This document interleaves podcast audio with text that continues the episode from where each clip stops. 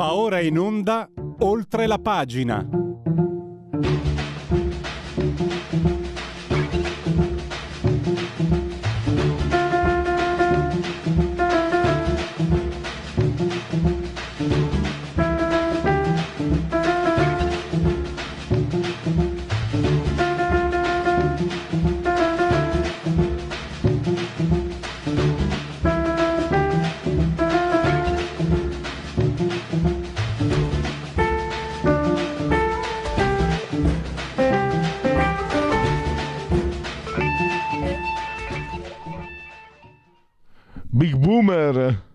Detto stop? È una domanda che eh, ci facciamo, anzi, che eh, si è posta Francesca Musacchio, la nostra prima ospite, eh, pensando alle prossime elezioni europee e poi ci sono anche quelle statunitensi. È un discorso che Francesca Musacchio eh, pa- prende anche partendo... Eh, che succede qua? Eh, ci sono de- delle azioni di disturbo, che sono quelli di ultima generazione. Via, vade retro. No, allora dicevo, guardando semplicemente eh, la data di nascita, ci si accorge che il mondo è in mano ormai a oltre settantenni siccome sto diventando vecchio, non sono contro i vecchi, però la domanda che si fa Francesca Musacchio, che prende spunto anche da un articolo di Rampini, dice possibile che un paese ancora giovane, avanzato nella tecnologia, nella finanza, eccetera, debba scegliere tra un deficiente e un farabutto, e un delinquente. Lo dice su, sulle, sulle righe del Corriere della Sera. D'accordo o meno che si sia, è un'immagine che tra Trump, come dicono quelli bravi, e Biden insieme fanno quasi 160 anni. L'Europa invece osserva, ogni tanto non è male guardare le cose al loro rovescio. Da questo pulpito chi vi parla le guarda sempre nel senso negativo, è inutile negarselo, perché è così, perché le cose non vanno bene in ogni caso. Ma c'è questo, c'è un'Europa che ha espresso in questi ultimi anni leader giovani, leader adesso non mi ricordo se sono generazione Z, Z, quello che è, comunque non sono più boomers, cioè sono tutti, tutti nati negli anni 70 se non addirittura anni 80. Quindi parliamo di Meloni, parliamo di Macron che è un 77 come Meloni, Sunak, il leader del Regno Unito, 1980. L'erede di Macron potrebbe essere a Tal 1989 c'era Senna Marin 1985 si è ritirata ma qualcuno dice che potrebbe rientrare. E questo potrebbe avere un significato perché queste sono persone che hanno gioco forza una posizione una predisposizione molto diversa rispetto a chi è nato negli anni 40 e 50 solo per dirvi chi vi parla, eh, che è nato negli anni 60, non ha mai amato gli Stati Uniti. Tra l'altro, quando io dicevo che non amavo gli Stati Uniti, mi davano del comunista, io non lo ero. Adesso vedo tanti anticomunisti che sputano sugli Stati Uniti. C'è, qualcosa che non mi torna, ma quello è un altro discorso. Io eh, accettavo l'idea che comunque gli Stati Uniti eh, hanno vinto loro la guerra. Anche io adoro i francesi, ma senza gli Stati Uniti la Francia parlerebbe tedesco, insomma, o giù di lì. E quindi eh, recepivo quello che era la cultura che mi circondava negli anni da bambinissimo, 60, 70, 80. Adesso chi è, na- chi è nato negli anni 70 e ha, ha respirato un'aria diversa. Ma io faccio spiegare tutto a Francesca Musacchio, direttore di FCS Report e collaboratrice del Tempo. E Francesca, eh, benvenuta e grazie. Buongiorno, buongiorno a tutti, bentrovati, grazie a voi. Grazie a voi. Allora, questo discorso generazionale, la rivoluzione con la carta d'identità, hai messo, andate a leggere eh, il, l'editoriale online, eh, con, avete tutto il tempo, ma intanto ne parliamo qui, hai eh, fatto come delle ipotesi, delle considerazioni che io ho trovato anche fondate se non altro da un punto di vista oggettivo. Chi nasce nel 1977 non può avere la stessa prospettiva di chi è nato nel 1942. Dai, ci sono 70, 35 eh, anni di mezzo, c'è davvero tantissimo. E questo potrebbe comportare un'idea diversa di Europa. Mi sembra di aver capito che tu intenda. Del mondo in generale, sì. Allora, eh, l'osservazione, questo, questo, questo, editoriale al quale ha partecipato anche Raffaele, che spesso è il tuo ospite, nasce da un'osservazione che è quella che poi eh, diciamo, ehm, è una dei, dei componenti dell'analisi, no? l'osservazione del mondo, delle dinamiche, di quello che sta accadendo. Allora noi da una parte abbiamo che cosa? Un'America che eh, fatica l'America che tra l'altro è stata sempre diciamo, il baluardo dell'innovazione, eh, la democrazia più grande del mondo, da lì, da, il posto dal quale arrivavano tutte le novità eh, con ritardo da noi, insomma, no? a cominciare dai telefilm eh, degli anni Ottanta a finire ad altre cose. Ora vediamo un'America che ha due leader che si contendono eh, la poltrona della Presidente degli Stati Uniti che sono fuori tempo, age per dirla in modo elegante, ma non perché questo vuol dire che diciamo, gli anziani devono essere messi al bando, assolutamente no, però, però eh, Rampini eh, in un articolo in cui parla però solamente degli Stati Uniti, descrive la situazione degli Stati Uniti, eh, descrive bene questa cosa, diceva possibile che in un paese come l'America stiamo qui a discutere se il prossimo presidente degli Stati Uniti dovrà essere un signore anziano che purtroppo, come tutti, ha i problemi diciamo, dell'età, della senilità, quindi una memoria non più diciamo, forte, e una capacità fisica e quindi di energie che non può essere paragonata a quella di un quarantenne. E, e poi non sappiamo neanche diciamo, eh, Biden fino a quando eh, rimarrà con noi, questo non per, diciamo, per, per portargli sfiga, ma è un dato oggettivo. Dall'altra parte abbiamo Trump che non è molto più giovane di Biden, attenzione, Trump eh, se non sbaglio ha 75-76 anni, forse 70, ma comunque è, ancora non ha compiuto 80 anni e sta diciamo, comunque più vicino a Biden come età e come diciamo, caratteristiche fisiche e eh, appunto di età che ha un giovane quarantenne, anche cinquantenne, perché oggi il cinquantenne è giovane, che può interpretare, capire e anche sostenere con delle energie fisiche diverse un governo degli Stati Uniti. Okay? È possibile che i democratici e i repubblicani non riescono ad esprimere due eh, candidati che si confrontano, però che sono due candidati con, diciamo, una, che si presentano in modo diverso. E, e questo è è preoccupante, allarmante, perché se tu guardi quello che sta accadendo eh, nel mondo in questo momento, ti rendi conto che Putin sta combattendo una guerra sul campo fisica stile pre-guerra fredda. Eh, in Medio Oriente si combatte lo stesso una guerra di questo genere.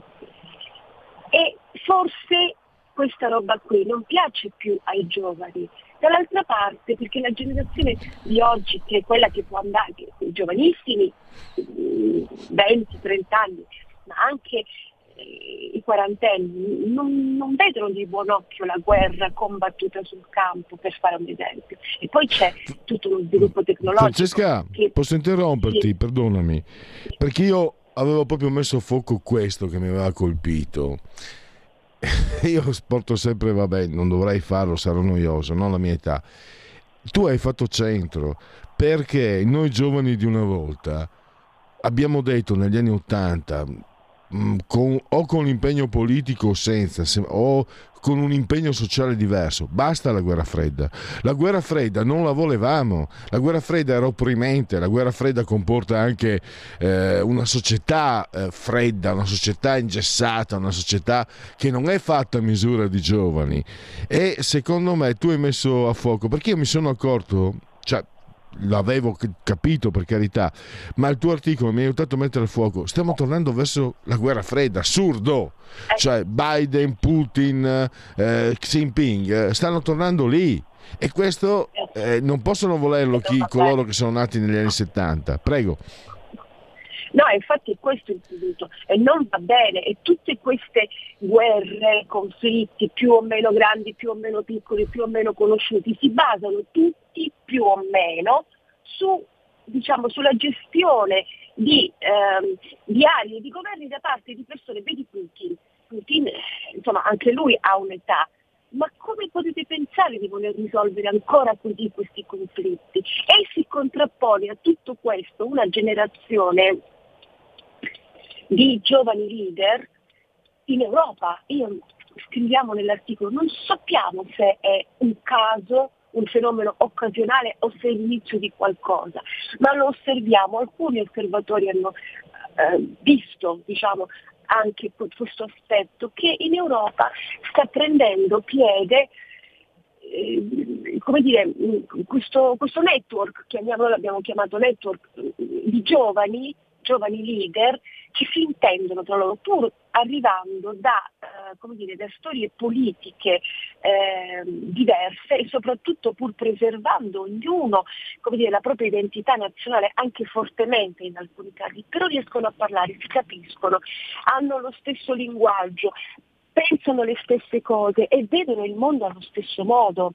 Okay? Quindi è probabile, è probabile che tutto quel eh, diciamo, quel nuovo equilibrio geopolitico eh, il nuovo equilibrio mondiale così come Putin e Xi Jinping, soprattutto Putin quando ha iniziato, anche Xi Jinping per altre motivazioni, quando ha iniziato questa guerra contro l'Ucraina ha eh, ampiamente diciamo, dibattuto e presentato, è possibile che quel nuovo, nuovo, quel nuovo sistema non sia quello che immagina Putin e quindi con uh, l'Ucraina, con, con l'instaurazione eh, di nuovo dell'impero sovietico, perché questo, cioè, vi rendete conto di quanto è eh, vecchia, demodè, quest'idea di Putin, ricostruire l'impero sovietico.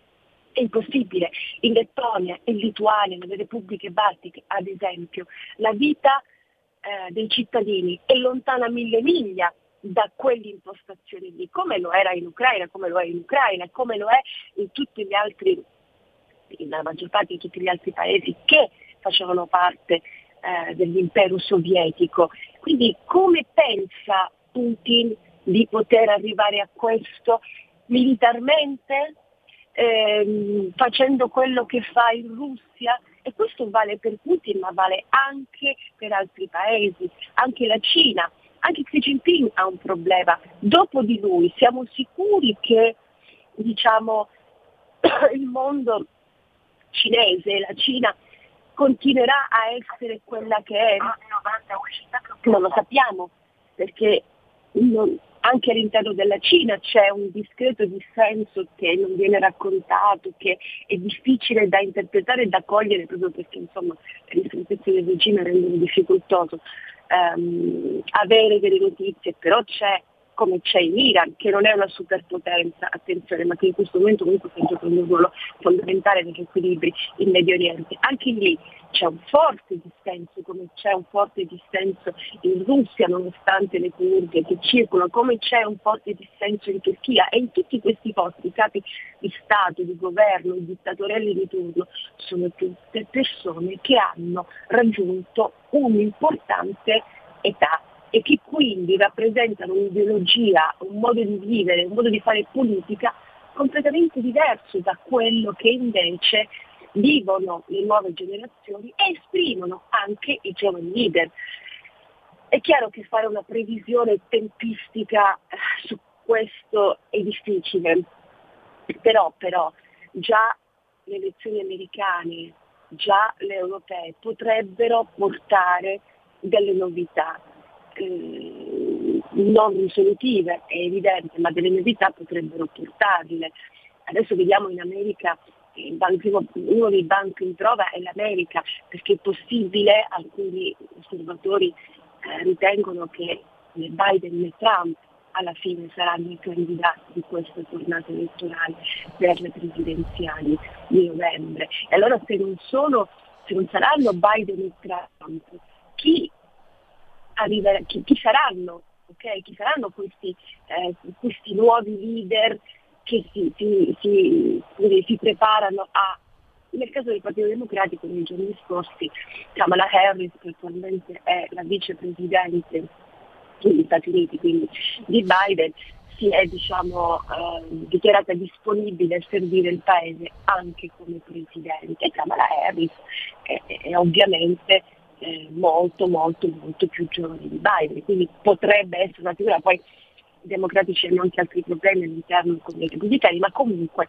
e, e, e allora a questo punto potrebbe avere fuori forse anche un nome all'interno del Partito Repubblicano in sostituzione di Trump.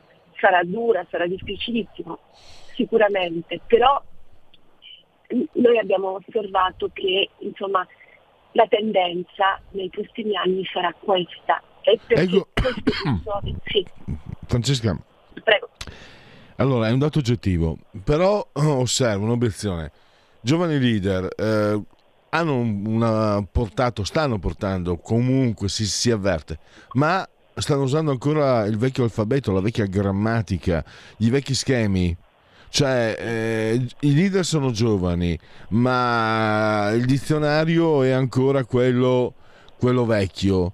Eh, questo cosa sì, può comportare un rallentamento o si creerà comunque un alfabeto nuovo cammin facendo, strada facendo, perché nulla si crea dal, dal nulla? È già un nuovo alfabeto, se tu guardi la politica interna dei singoli paesi, questi leader parlano prevalentemente con l'alfabeto della vecchia politica, si chiamano la vecchia politica nel senso dispregiativo ovviamente, ma per rendere l'idea. Se tu invece li guardi, eh, provi a guardarli dal punto di vista della comunicazione tra di loro a livello europeo, parlano un'altra lingua. Perché nonostante ad esempio le differenze tra Macron e eh, Meloni in qualche modo dialogano, ok? Meloni e Sunak sono più vicini, però in questo triangolo, ad esempio Meloni, Sunak, Macron, non ci sono, eh, ci sono dei punti di contatto ma ci sono anche delle grandi differenze, però a livello europeo riescono a dialogare, ok? E la Meloni, questo naturalmente non vuol dire, ehm, come dire appoggiarla, cioè stiamo facendo un'analisi fuori da, dalle, dalle, ideologie. Lei che cosa... Eh, il suo attivismo a livello internazionale credo che sia ehm, da segnalare al di là dei risultati ottenuti, ma comunque l'attivismo c'è. E a un certo punto succede che lei arriva eh, a essere Presidente del Consiglio, arriva in Europa avendo come eredità questo legame, questa amicizia con Orban, che riesce però a trasformare in qualcosa di positivo, perché lei adesso è quel, diciamo, quel mediatore tra l'Europa e Orban e chi riesce anche ad ottenere delle cose. Ecco, vedi come cambia la politica e la grammatica e l'alfabeto di questi giovani, riuscire a parlare con entrambe le parti, con un linguaggio nuovo.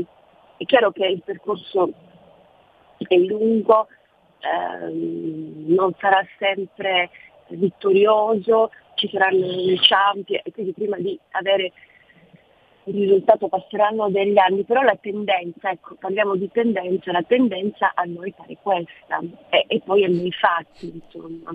Anche la Germania, per esempio, un personaggio come Olaf Scholz, che è rispettabilissimo dal punto di vista politico, perché Dio, ma è una, un profilo che già non è più in linea con, eh, né con Macron né con la Meloni né con Sunak è un'altra storia, ok? È un'altra certo. storia. Posso... Questo va, questo, va, osservato. Sì, stavo, stavo osservando che per esempio Meloni eh, non ha il retaggio della vecchia politica estera italiana che doveva essere machiavellica, per così dire, come Andreotti o supina come quella del PD. No? Il PD ha calato le brache, eh, legion d'onore per tutti quelli del PD, e però l'Italia è stata saccheggiata dalla Francia, grosso modo è così.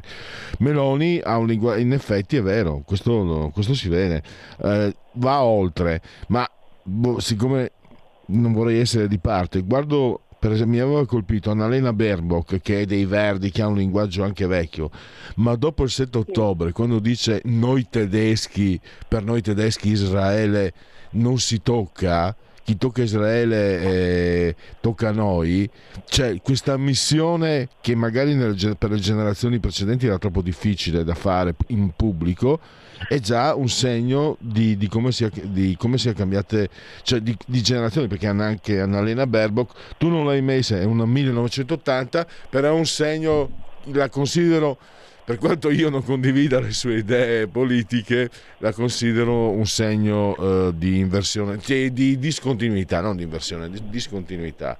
Francesca, purtroppo abbiamo esaurito lo spazio. Francesca Musacchio, ocs.report, lo trovate online e potete leggere eh, con calma quello che Francesca ci ha, mm, ci ha, spiegato qui e tante altre cose naturalmente, oppure leggere gli articoli di Francesca sul tempo. Io ti ringrazio davvero e, e a risentirci presto. Grazie a voi, buona giornata. Ehi tu, non trovi più il segnale di Radio Libertà sulla tua radio DAB? Non disperarti, risintonizza. Sì, ma come? È facile, tasto menu, poi scegli il tasto corrispondente alla ricerca automatica dei canali, attendi qualche minuto e tutte le stazioni DAB della tua zona saranno disponibili.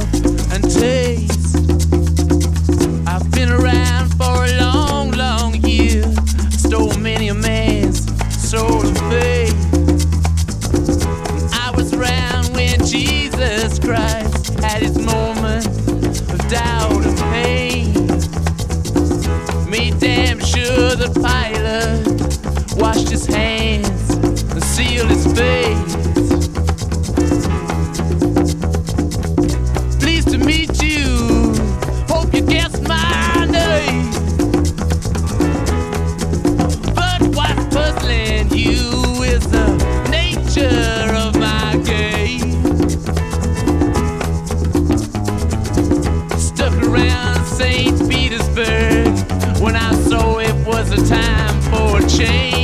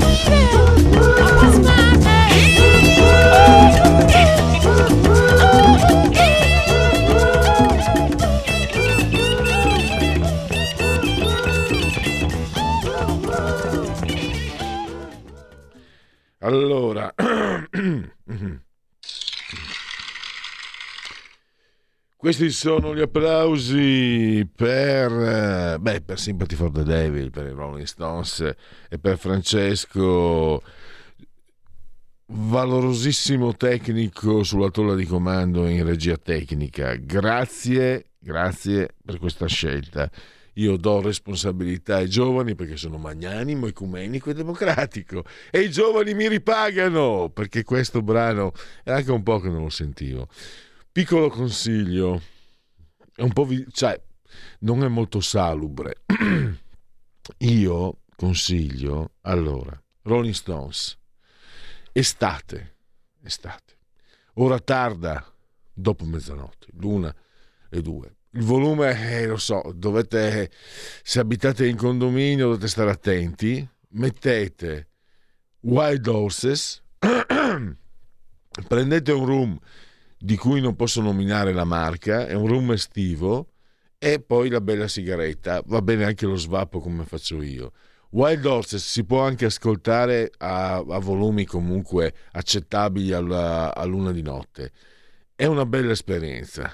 Altrimenti altrimenti non serve il room, non serve la sigaretta, basta spegnere le luci dopo le 21, soprattutto novembre, dicembre, ottobre, in autunno soprattutto, un jazz, fate voi quello che volete. Io John Coltrane, poi Miles Davis, insomma non serve essere degli intenditori. Questa è Radio Libertà, c'è di tutto Radio Libertà, anche il jazz. Siete in simultanea con noi quando sono scoccate le 11.10. Tra 5 minuti saremo in collegamento con il professor Luigi Curini per eh, parlare di un non è proprio un cioè parliamo di un romanzo, ma in realtà parliamo di oggi, cioè del mondo di oggi. Dicevo, insieme a, Francesco, in, sollevati, separati dal livello del mare da 54 metri e poi 20, 24 gradi eh, centigradi sopra lo zero interni, esternamente invece siamo pervenuti a 11,8 gradi centigradi, sempre sopra lo zero, 70% l'umidità, 1024,6 millibar la pressione il saluto, l'abbraccio forte, forte, forte, forte, forte, forte che rivolgo come sempre alla signora Adriana Angela, Carmela e Clotilde. Loro, esse ci seguono, ma ci seguiscono, ve lo dico io, dal canale 252 del digitale televisivo terrestre, ma sono anche in tanti comunque, non solo loro. Loro sono le, le, le, eh, gli, gli avamposti eh, perché Radio Libertà è una radiovisione, chi si abbona a Radio Libertà campa oltre cent'anni, meditate gente, meditate e poi naturalmente potete continuare a farvi cullare dall'algido suono digitale della radio DAB oppure potete seguirci ovunque voi siate sul pianeta Terra dagli Appennini alle Ande dalle Alpi al Manzanarre, dal Manzanarre al Reno e anche oltre, grazie alle applicazioni iOS e Android potete ascoltarci con i vostri tablet, mini tablet, iPhone, iPad, mini iPad e poi ancora naturalmente eh, Alexa. Accendi Radio Libertà, passaparola, ve ne saremo riconoscenti e ho dimenticato qualcosa, tablet, mini tablet, iPhone, eh, smartphone, Fire TV, poi c'è ancora per seguirci eh, a disposizione il social Twitch, social di ultima generazione mi dicono, e poi il profilo Facebook che davvero io, cioè, questi sono uh, questi sono convenevoli formulaici. Formulaici cioè si assume la ripetizione come strumento orale per fissare il messaggio nella mente di chi sta ascoltando. Però davvero uh, il profilo Facebook è, è molto... Cioè, personalmente lo uso io anche per orientarmi attraverso la, la uh, programmazione di questa emittente e poi ovviamente lo sapete lo amo moltissimo l'ottimo abbondante sito radiolibertà.net. Allora, grazie Francesco perché abbiamo in collegamento il professor eh, Luigi eh, Curini, lui eh, insegna scienze politiche e possiamo leggere i suoi editoriali sulle, tra le altre testate sulle pagine d'Italia oggi. Intanto fatemi dare un, bel, un bentornato al professor Curini che era un po' che personalmente non, non riuscivo ad acchiappare. Bentornato professore. Grazie, grazie mille, grazie dell'invito. Allora, c'è eh, questo parallelo, no? si parla di intelligenza artificiale, si parla di eh, una popolazione che ormai rinuncia, rinuncia alla scelta, quasi una eh, ebetitudine generale, eh, questa gentilezza perché altrimenti la sprezza può scuotere, può svegliare, va tutto bene eh, così non abbiamo problemi insomma sembra una fotografia di quello che sta succedendo oggi, invece è un romanzo del 1980, Futuro in Trance di Walter Travis, che tra l'altro è autore di un romanzo molto celebre come L'uomo che cadde sulla terra. So professore che stanno, non so se sia già stata fatta o stiano programmando una riduzione cinematografica di Futuro in Trance, ma quello che conta naturalmente, possiamo parlare del libro, come no, assolutamente. Parliamo di questa umanità e, professore, come spunto aggiungo questo. Mi ha ispirato il suo articolo, sono andato a rileggermelo anche perché secondo me è di una bellezza sconfinante sconvolgente, davvero non sono termini esagerati. Il terzo canto della Divina Commedia, quello degli ignavi e diciamo che eh, anche lì negli ignavi, nel canto degli ignavi, ho trovato tanti riflessi di quello che stiamo diventando noi come società contemporanea. Eh, non so cosa ne pensa lei, prof, ma mi sembra che tra Travis e Dante, anche se ci sono millant'anni di, di differenza, eh, hanno visto un'umanità. E allora le chiedo, professore, è, è un problema di, diciamo, di sistema o è l'uomo che vive questa tentazione transumana di Sanssouci come la birra, vivere senza preoccupazioni? Beh, è, è, è un, un, punto interessante il fatto che emerga in un libro di fantascienza di 40 anni fa e poi in, uno scritto di, di, di Dante, importante di Dante, importantissimo, di migliaia di anni fa, di, migliaia, no, un paio di centinaia di anni, di, anni fa, e, e, in qualche modo eh, rinvia al fatto che coglie un aspetto fondamentale che è qualcosa di ricorrente all'interno della, eh, di, un, di, una determinata, di in qualche modo una predisposizione di perlomeno una fetta di, di, di persone all'interno di una determinata eh, società, ieri come oggi, e, e la, la, insomma, rileggendo anche questo, questo, libro di fantascienza a me sembra evidente sempre più anche domani.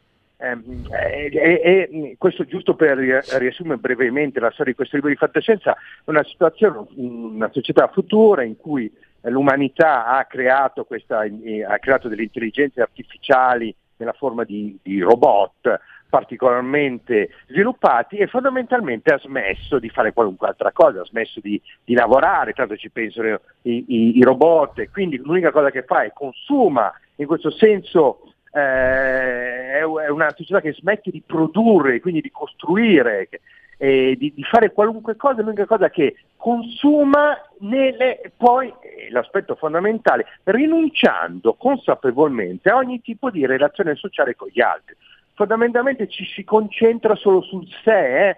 è una situazione in cui le radici, è, puro transumanesimo, cioè le radici che, che, che, in qualche modo connettono gli individui al, al, al, al contesto in cui viviamo, alla, dalla famiglia alla comunità via dicendo, vengono completamente spezzati perché ogni individuo fondamentalmente vuole vivere la propria vita. Il motto, il, il comandamento fondamentale di questa società è quello in cui eh, non fare domande, rilassati. Una società in cui appunto non bisogna lavorare, il reddito è garantito, tanto lavorano i robot, ci sono droghe disponibili per tutti quanti, tutti possono prendere queste pastiglie che in qualche modo rendono la vita meno problematica e però eh, il senso prof- profondo di quel comandamento, non fare domande rilassi, significa che cosa significa? Significa rinunciare a ogni tipo di responsabilità individuale, rinunciare a porsi delle domande, perché porsi le domande è costoso e quindi ci si rinuncia, tanto noi siamo garantiti nel nostro consumo, nel nostro,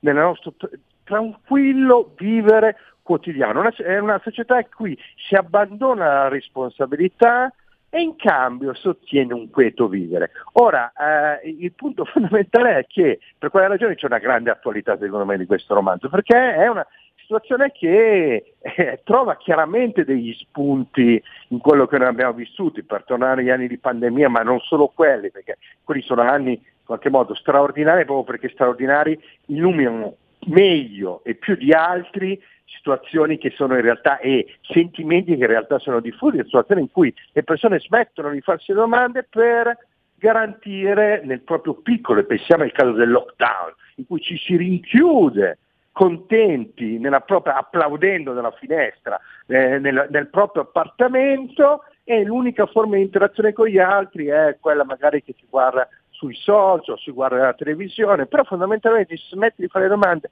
e si sta bene solo con se stessi.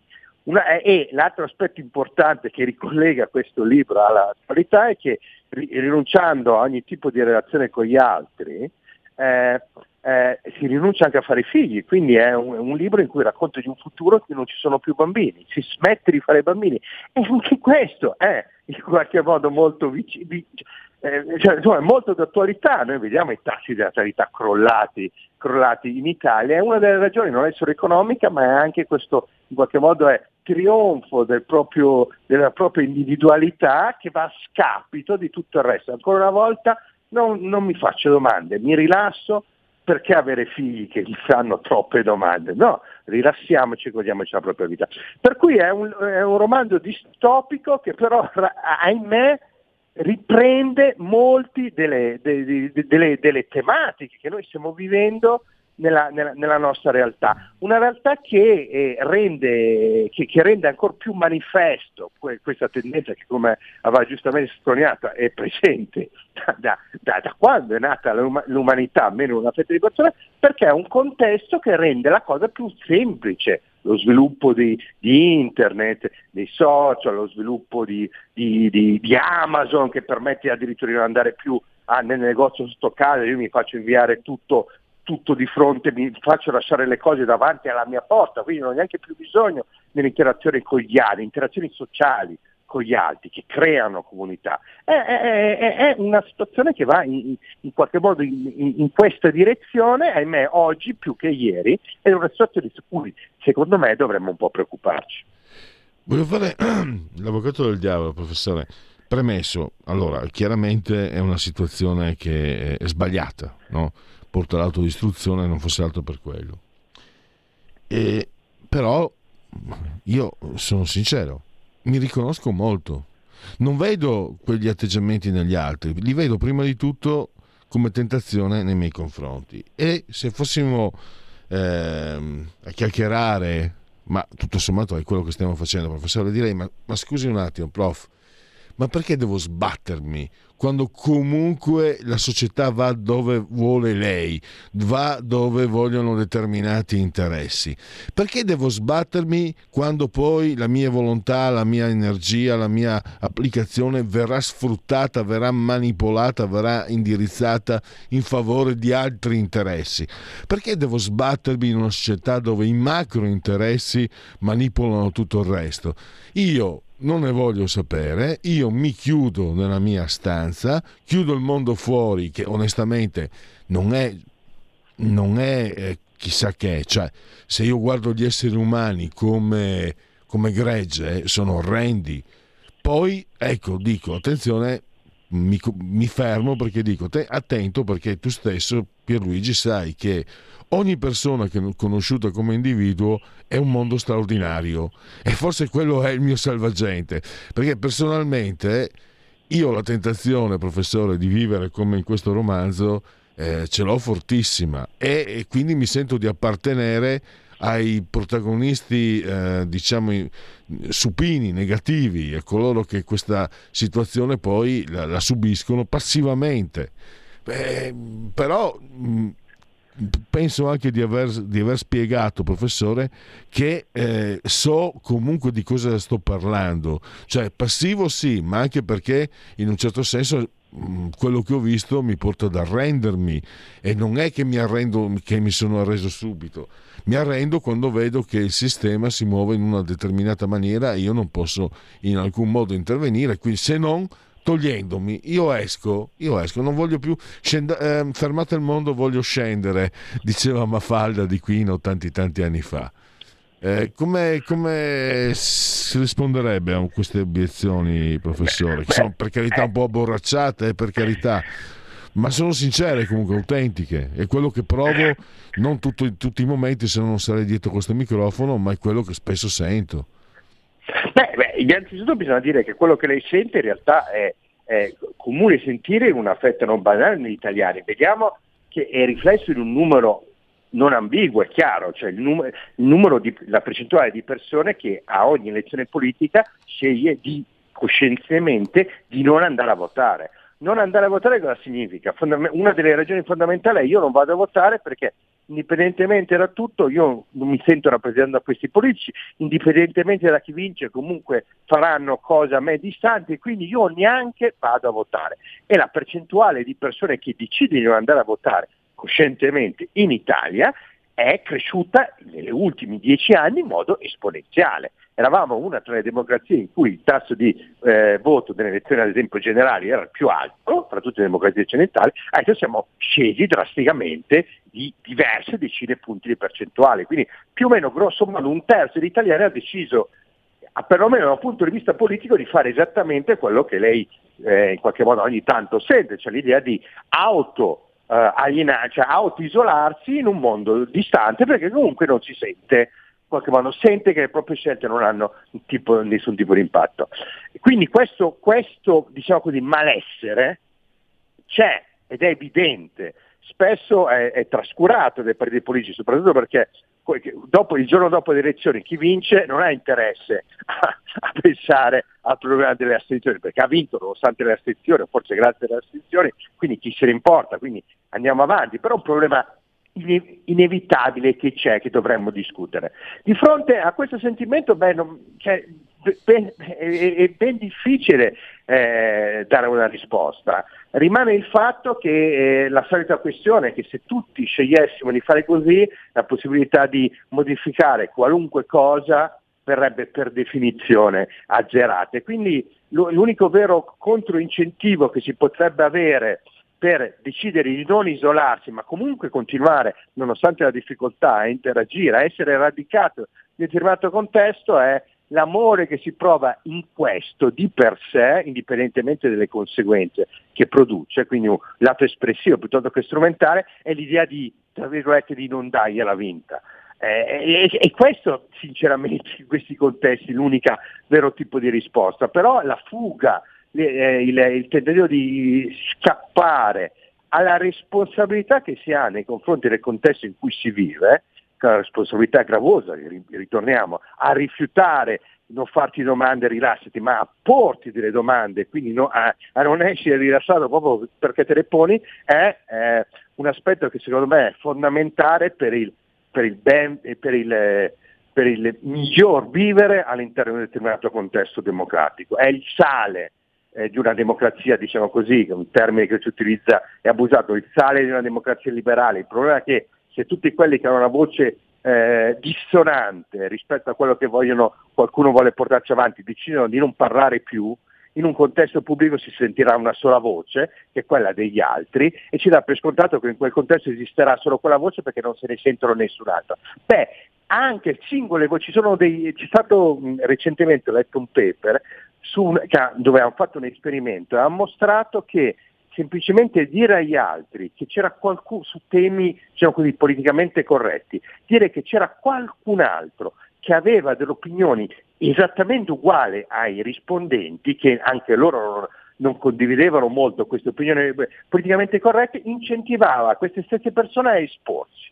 Ora, eh, questo è un punto importante perché significa che anche le voci di minoranze, anche poche voci, possono avere un impatto più ampio. Se, se tutti invece le voci dissidenti decidessero di dissonanti, dissidenti, dissonanti, decidessero di silenziarsi, beh, quello è un contesto in cui quella società civile è destinata a diventare realmente amorfa, a richiudersi in se stessa e a seguire per davvero eh, il futuro eh, eh, tratteggiato da, dal libro Futuro in Traccia.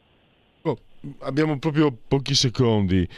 Eh, forse eh, oggi, rispetto, guardando, pensando anche a un romanzo, rispetto a 30, 40, 50 anni fa, ci si poteva rifugiare, pensare di rifugiarsi nel privato e costruire il proprio microcosmo con le proprie relazioni strette. Ecco, probabilmente quello che lei mette anche a fuoco nel suo articolo, l'intelligenza artificiale, la tecnologia, probabilmente non ci permette più di avere uh, un, no, il nostro microcosmo di relazioni personali, perché le relazioni saranno sempre tutte artificiali, a questo punto non possono che essere artificiali se diciamo, assumiamo quell'atteggiamento di passività di cui parlavo prima. Questo è un rischio fortissimo, mi sembra, quello, quello fondamentale e decisivo, anche se nel romanzo, professore, lei ricorda che c'è il lieto fine.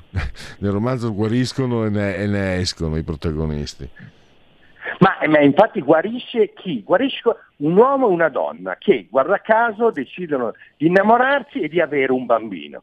E questo è secondo me un, un aspetto interessante, che è una guarigione non collettiva, ma indiv- che parte dai singoli individui. È una guarigione individuale che coinvolge un nucleo di due persone che diventano tre, col primo bambino che finalmente avviene dopo decenni e nel mondo, eh, però una guarigione individuale che rinvia ancora a che cosa? Ah, quello che dicevamo prima, ah, responsabilità individuale eh, eh, anche in un contesto avverso rimane una responsabilità individuale ed è solo partendo da, tra virgolette, guarigioni individuali che si possono poi avere degli impatti collettivi più ampi, perché se non ci sono neanche le guarigioni individuali, sicuramente le guarigioni collettive non ci saranno.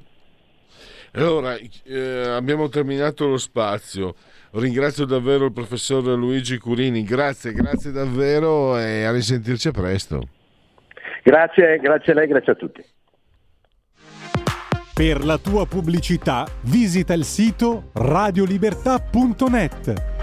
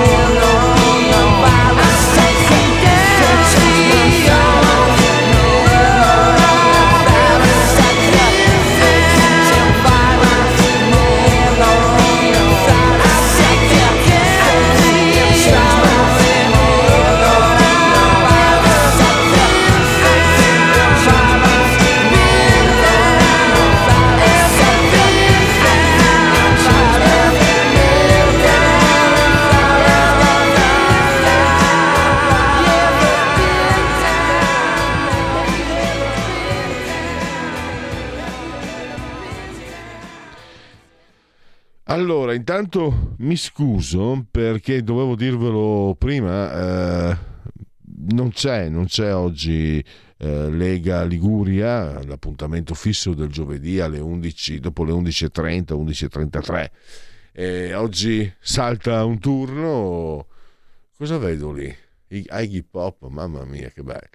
Allora, nel senso mi piace tantissimo. Allora, ce l'ho, tra l'altro quella ce l'ho ma l'ho preso in cd non, quando era uscito in, in, vinile non avevo ancora i soldini per comprarmi lo stereo e quindi avere i vinili.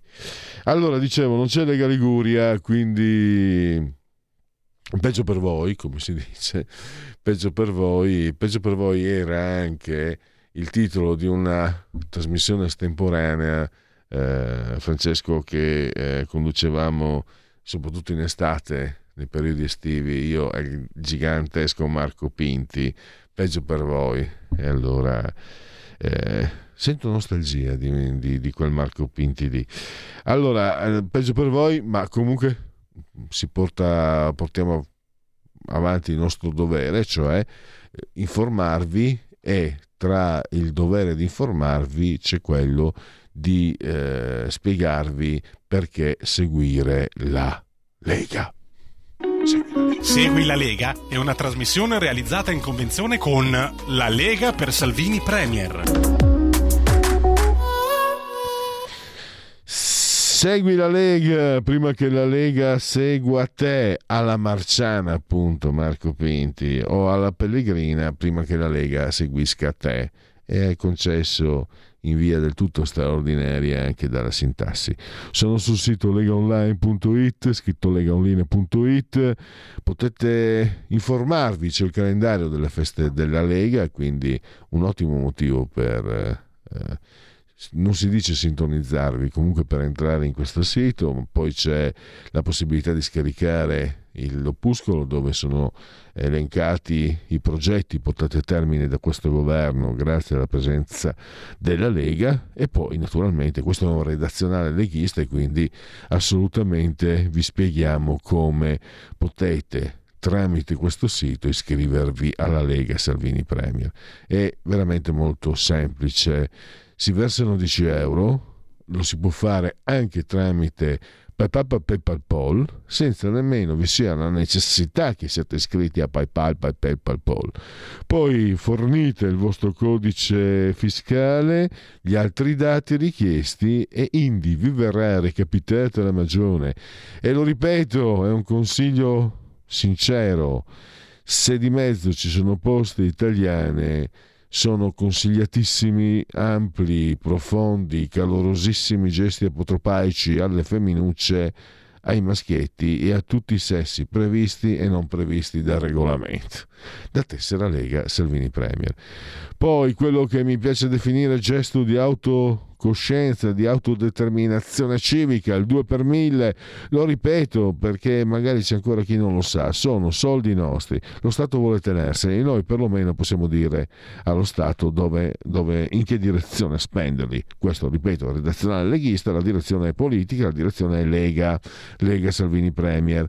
Come si fa? È facilissimo, nella vostra dichiarazione dei redditi dovete indicare nel 2 per 1000 D 43, 2 per 1000 D 43, scelta libera che non ti costa nulla. Il D di Domodossola, il 4, il voto in matematica per alcuni, eh, oppure i fantastici gli eroi della Marvel, le stagioni, che possono essere anche la pizza, eh, quattro stagioni, i cavalieri dell'Apocalisse, quello che volete voi.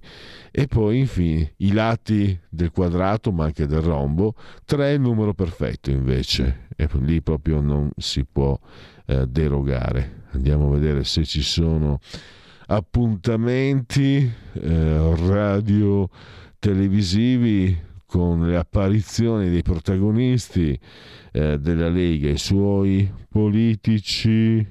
Abbiamo, vediamo. Allora, oggi siamo il... Eh sì, perfetto. Guarda, oggi ve ne diamo un pa- almeno, almeno un paio, sì, due, due sicuri. Uno è il uh, oggi, oggi pomeriggio alle 15.40 Massimo Bitonci, che è sottosegretario alle imprese Made in Italy, eh, a Class SNBC Class TV, Class TV insomma, quindi presumo in televisione alle 15.40. Class TV. E poi invece domani al pomeriggio 17.15 economia Sky TG24 con il presidente della commissione attività produttive Alberto Gusmeroli. E allora io direi che consegui la Lega sa su fi. Segui la Lega è una trasmissione realizzata in convenzione con La Lega per Salvini Premier. Ho un paio di eh, sondaggi, però prima dei sondaggi ne approfitto, uh, vediamo qualche, se c'è qualche notizia, perché siamo qui per darvi notizie anche ovviamente. IRPEF, tre aliquote tagli alle detrazioni, vantaggi e svantaggi, ecco chi ci guadagna, sono sul sito Corriere.it, Lorenzo Biagiarelli torna a parlare, lo sapete, è, è colui che si accompagna a Selvaggia Lucarelli, con eh, le sue presunte indagini, un cuoco, ma ha fatto delle inchieste da giornalista e ha provocato il suicidio, probabilmente, se non si può dire, però in seguito alle sue inchieste non si è capito neanche quali siano state le metodologie per arrivare a determinate conclusioni, sta di fatto che una donna si è tolta la vita, Giovanna Pedretti si è tolta la vita dopo e lui ha detto non mi scuso e questi sono loro, questi sono i personaggi con i quali abbiamo ecco, penso quello di cui si parlava con il professor Curini, quando tu vedi che comandano i Biagiarelli e Lucarelli, eh, ti viene voglia di chiudere a chiave tutto e buttare via la chiave. Eh, e non, cioè, è nauseante vivere in un mondo dove eh, comandano questi qua, dove comunque hanno la prevalenza, l'egemonia mediatica, figure di questo tipo. Siamo tra il vomito, il disgusto e la diarrea io lo dico adesso molto forte, cioè vedere in azione questi personaggi comandare, guidare, fare quello che vogliono impuniti, mi dà, mi dà un disgusto che mi darebbe veramente, adesso dico una cosa che fa vomitare, mangiare diarrea calda no? e vedere costoro che comandano, tra le due, tra, allora è meglio non scegliere. Però siamo in questo, questi... oppure quello del Sole 24 Ore, di Radio 24, eh, Cruciani che continua a perorare la causa del padrone, è un idolo. Cioè, ecco, vedete, lì a destra, Lucarelli a sinistra, non cambia niente. Queste sono, fi- sono figure che eh, propalano, propalano ipocrisia, falsità, arroganza, sono quelli che viaggiano col sole col sole della verità in tasca, sono quelli che si sentono indispensabili, come gran parte di coloro che poi li seguono e questo, eh, li seguiscono. Allora, sto pensando al confronto col professor Curini e veramente se devo mangiare eh, se devo mangiare diarrea calda preferisco stare a digiuno, chiudere tutto e non avere più a che fare con queste cose. Infatti, ecco qua, guarda qua, Gianbruno, De Luca, questo ci offre gli agnelli, Repubblica che eh, oggi non ho controllato, sono indagati eh, gli Elkan e la parola Elkan su Repubblica eh, nei giorni scorsi la trovavi solo nel colophon, nella gerenza perché è presidente eh, Elkan, John Elkan. Altrimenti non c'è menzione di un'inchiesta che riguarda i proprietari della più eh, importante azienda italiana, Repubblica, cioè quella che dà dei servi a noi che non siamo giornalisti di sinistra come loro, che dà dei servi, che dà dei fascisti a chi, eh, come aveva fatto Giorgia Meloni, aveva osservato No? Italia in svendita avevano intitolato in occasione delle privatizzazioni, Giorgia Meloni ha detto non accetto queste osservazioni da chi ha come proprietari coloro che hanno dislocato, delocalizzato tutta l'azienda all'estero. No? E loro hanno urlato al fascismo e uh, sono stati sostenuti, credo non vorrei sbagliare, anche dall'ordine dei giornalisti perché questi mette a repentaglio in forza eccetera. I loro padroni sono indagati ma era come Cruciani quella volta che il direttore del Sole 24 Ore era stato indagato, poi alla fine ne è uscito. Comunque aveva, era stato proprio c'era il CDR che lo aveva cacciato via perché c'era l'indagine perché aveva gonfiato eh, gli abbonamenti gli abbonamenti online. E Cruciani che veniva a rompere i coglioni a Radio Padania perché secondo lui non parlavamo abbastanza della vicenda del figlio di Bossi, ne abbiamo parlato per 72 ore di fila, non ne potevamo più. Eh, lui muto, Mucci si dice da mie parti. E questi sono gli eroi della destra. Eh, Repubblica, gli eroi della sinistra. Scusate se poi uno si chiude eh, dentro la propria casetta e non vuole più saperne di costoro, secondo me tutti i torti non ha. Vediamo cosa ci dice l'ANSA. Vabbè, questo è uno sfogo di metà mattina, anzi di tarda mattinata. Ecco qua, Gentiloni. L'incertezza resta eh, eccezionalmente elevata. Le previsioni economiche UE, Libano, il bilancio del raid di Israele sale a 13 morti. Eredità Agnelli, PM, firme Marella apocrife, beni ulteriori in paradisi, i paradisi fiscali degli Elkan. E Repubblica? Ma come? Sono quelli del crimine particolarmente odioso, l'evasione fiscale. E sono loro, sono quelli lì. E Repubblica, Mucci. Vabbè, andiamo con dei sondaggetti, va? Vediamo se li trovo. Eccoli qua. C'è un sondaggio e un Istat. Partiamo prima con l'Istat. Mercato immobiliare, compravendite mutui di, fronte, di fonte notarile secondo trimestre 2023 eh, sono 235.725 le convenzioni notarili di compravendita e le altre convenzioni relative ad atti traslativi a titolo oneroso per unità immobiliari. La variazione percentuale calcolata sul dato destagionalizzato è di meno 4,1% rispetto al trimestre precedente, mentre la variazione su base anno calcolata sul dato non destagionalizzato è di meno 16 tondo. Chiudiamo e andiamo al primo e unico sondaggio uh, della giornata. È un sondaggio uh, B di media, proiezione delle elezioni europee, ne abbiamo parlato con Francesca Musacchio. Allora, eh, cosa ci dice questa, questo sondaggio? Dunque, eh, effettuato da BD Media, committente Associazione BD Media, quindi eh, non è uso interno, poi li vendono ovviamente. Fratelli d'Italia 28,3 PD 19,7, 5 Stelle 15,6, Lega al 9, Forza Italia al 6,6. Fiducia in Giorgia Meloni, siamo al 41% tra molto e abbastanza e invece al 56% tra poco e nessuna, non sa 3%. La fiducia nel governo cala, siamo al 39%, molto e abbastanza, poca e nessuna invece al 57%, non sa il 4%. Poi qui come al solito ormai questa è una eh, è una costante che vediamo in questi sondaggi, eh, cala sempre di più la fiducia nei confronti di Giorgia Meloni, nei confronti del governo, poi però se vai a vedere i partiti di governo insieme eh, fanno in questo caso, andiamo subito, 28, 37, 43, sono quasi 44%, quindi molto vicino alla maggioranza assoluta, oltre che assolutamente relativa. E direi che possiamo chiudere anche questo sondaggetto e approfittare di uno spazio comodo per fare finalmente come il buon Dio comanda i genetriaci a partire dalla sigla. La verità è che sono cattivo, ma questo cambierà. Io cambierò. È l'ultima volta che faccio cose come questa. Metto la testa a posto, vado avanti, rigo dritto, scelgo la vita. Già adesso non vedo l'ora. Diventerò esattamente come voi. Il lavoro, la famiglia, il maxi televisore del cazzo, la lavatrice, la macchina, il CD e l'apriscatole elettrico.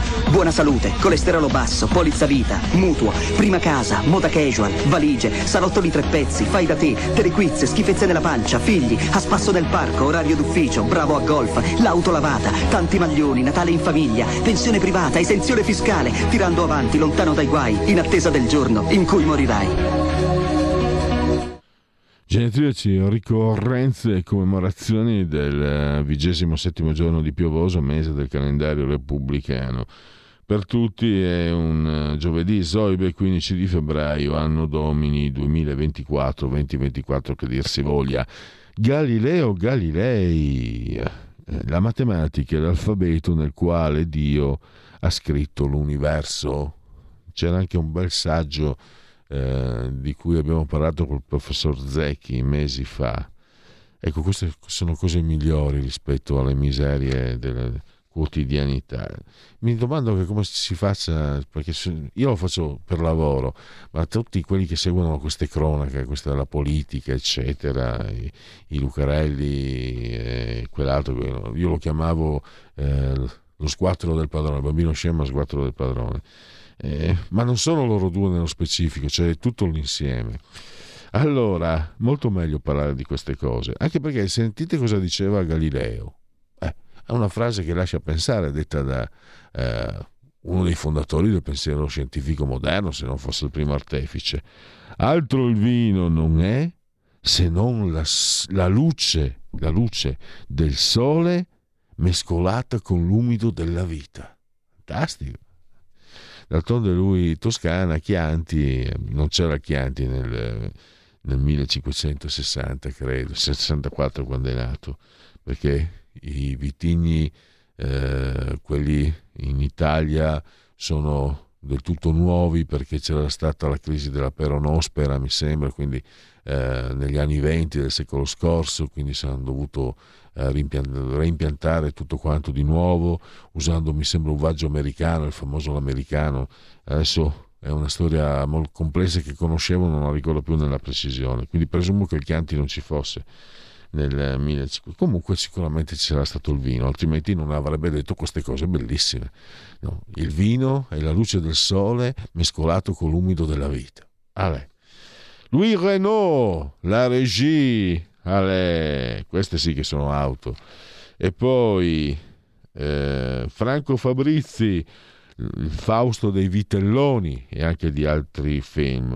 Eh, poi abbiamo eh, Gualtiero Zanetti, che è stato direttore della Gazzetta dello Sport e del Guerin Sportivo, un giornalista sportivo di un po' di anni fa, Graham Hill, un campione del mondo, due mondiali ha vinto, il papà di Damon Hill, eh, che disse la pista è la mia tela, l'auto è il mio pennello. Florinda Bulfao, in arte Florinda Bolken, eh, anonimo veneziano, indagine su di un cittadino di sopra di, di ogni sospetto, insomma davvero eh, parecchie cose.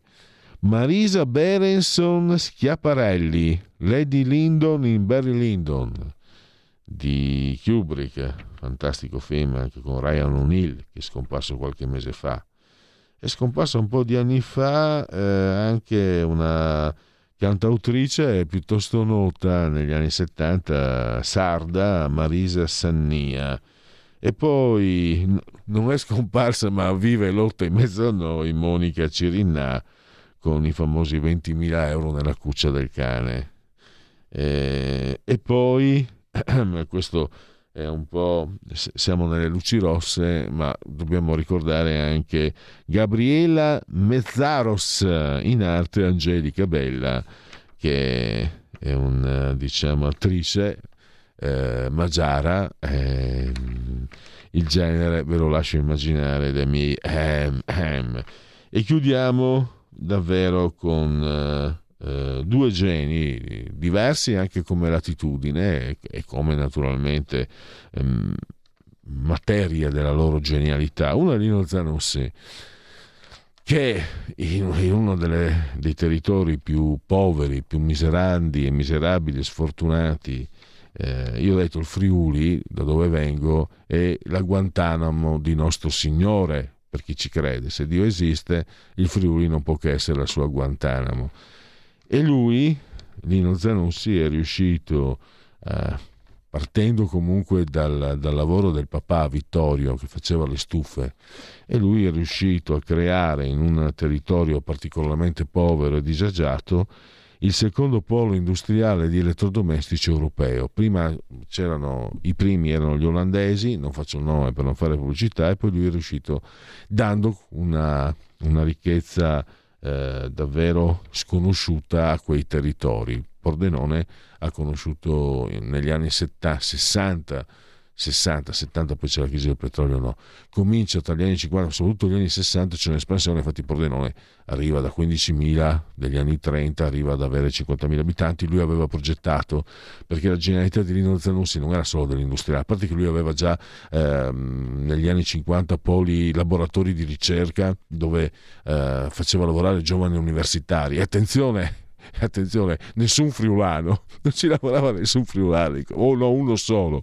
E quindi quanto era avanti, no? non è che eh, arrivi a essere il secondo polo eh, industriale europeo così perché sei, perché sei, bravo e basta, devi avere anche intu, altro intuito. Lui aveva anche la coscienza del, del territorio, per questo ne sto parlando con tanta enfasi, lui aveva il progetto di Pordenone 100.000 abitanti, di espansione, eh, lui aveva anche la cura degli operai che faceva andare eh, con una convenzione, permetteva agli operai di farsi 15 giorni in albergo in estate a Jesolo, a Caule, a Lignano, a Bibbione come fossimo dei siori. E quindi, eh, quindi anche un senso di appartenenza che l'operaio aveva, infatti lui era molto amato dagli operai, e posso dirvi che quando lui nel 68 muore in seguito a un incidente aereo, posso dirvelo, Renata Refero, no, quello che era l'opinione comune tra gli operai della Zanussi, i logati rasò, cioè l'idea che quell'incidente non fosse casuale, perché Lino Zanussi questo poi mi è capitato di leggere, per esempio non era amato dei, dei grandi industriali italiani come Agnelli, perché era un fordista, era, aveva un, un uh, uh, un modus operandi completamente diverso dagli altri industriali italiani e questo dava fastidio. E secondo gli operai, molti dei quali lo conoscevano di persona, i logati lo hanno, lo hanno insomma un caso Mattei praticamente non so se questo sia vero so che eh, recentemente è stato prodotto un lungometraggio su Lino Zanussi finalmente perché il Friuli si dimentica di celebrare questo che è stato uno dei pochi nomi degni di nota della sua storia e sto cercando di portare a questo microfono l'autore di questo eh, lungometraggio. E chiudiamo con, eh, con, Antonio Griffo, Focas Flavio Angelo, Ducas Comneno, Porfirio Genito, Gagliardi De Curtis di Bisenzio, Totò. Quindi direi che meglio di così non si può uh, chiudere. Eh, Antonio De Curtis, eh, quello che vuoi tu per me, il doppio lo auguro a te. L'ignorante parla vanvera, l'intelligente parla poco, o fesso parla sempre. Eh sì, allora potrebbe essere un autogol questo per quanto mi riguarda. Chiudo, basta stop, ringrazio Francesco meravigliosamente sulla torre di comando e regia tecnica e grazie a tutti coloro che hanno dedicato la loro attenzione a questa emittente. Miau. Avete ascoltato oltre la pagina.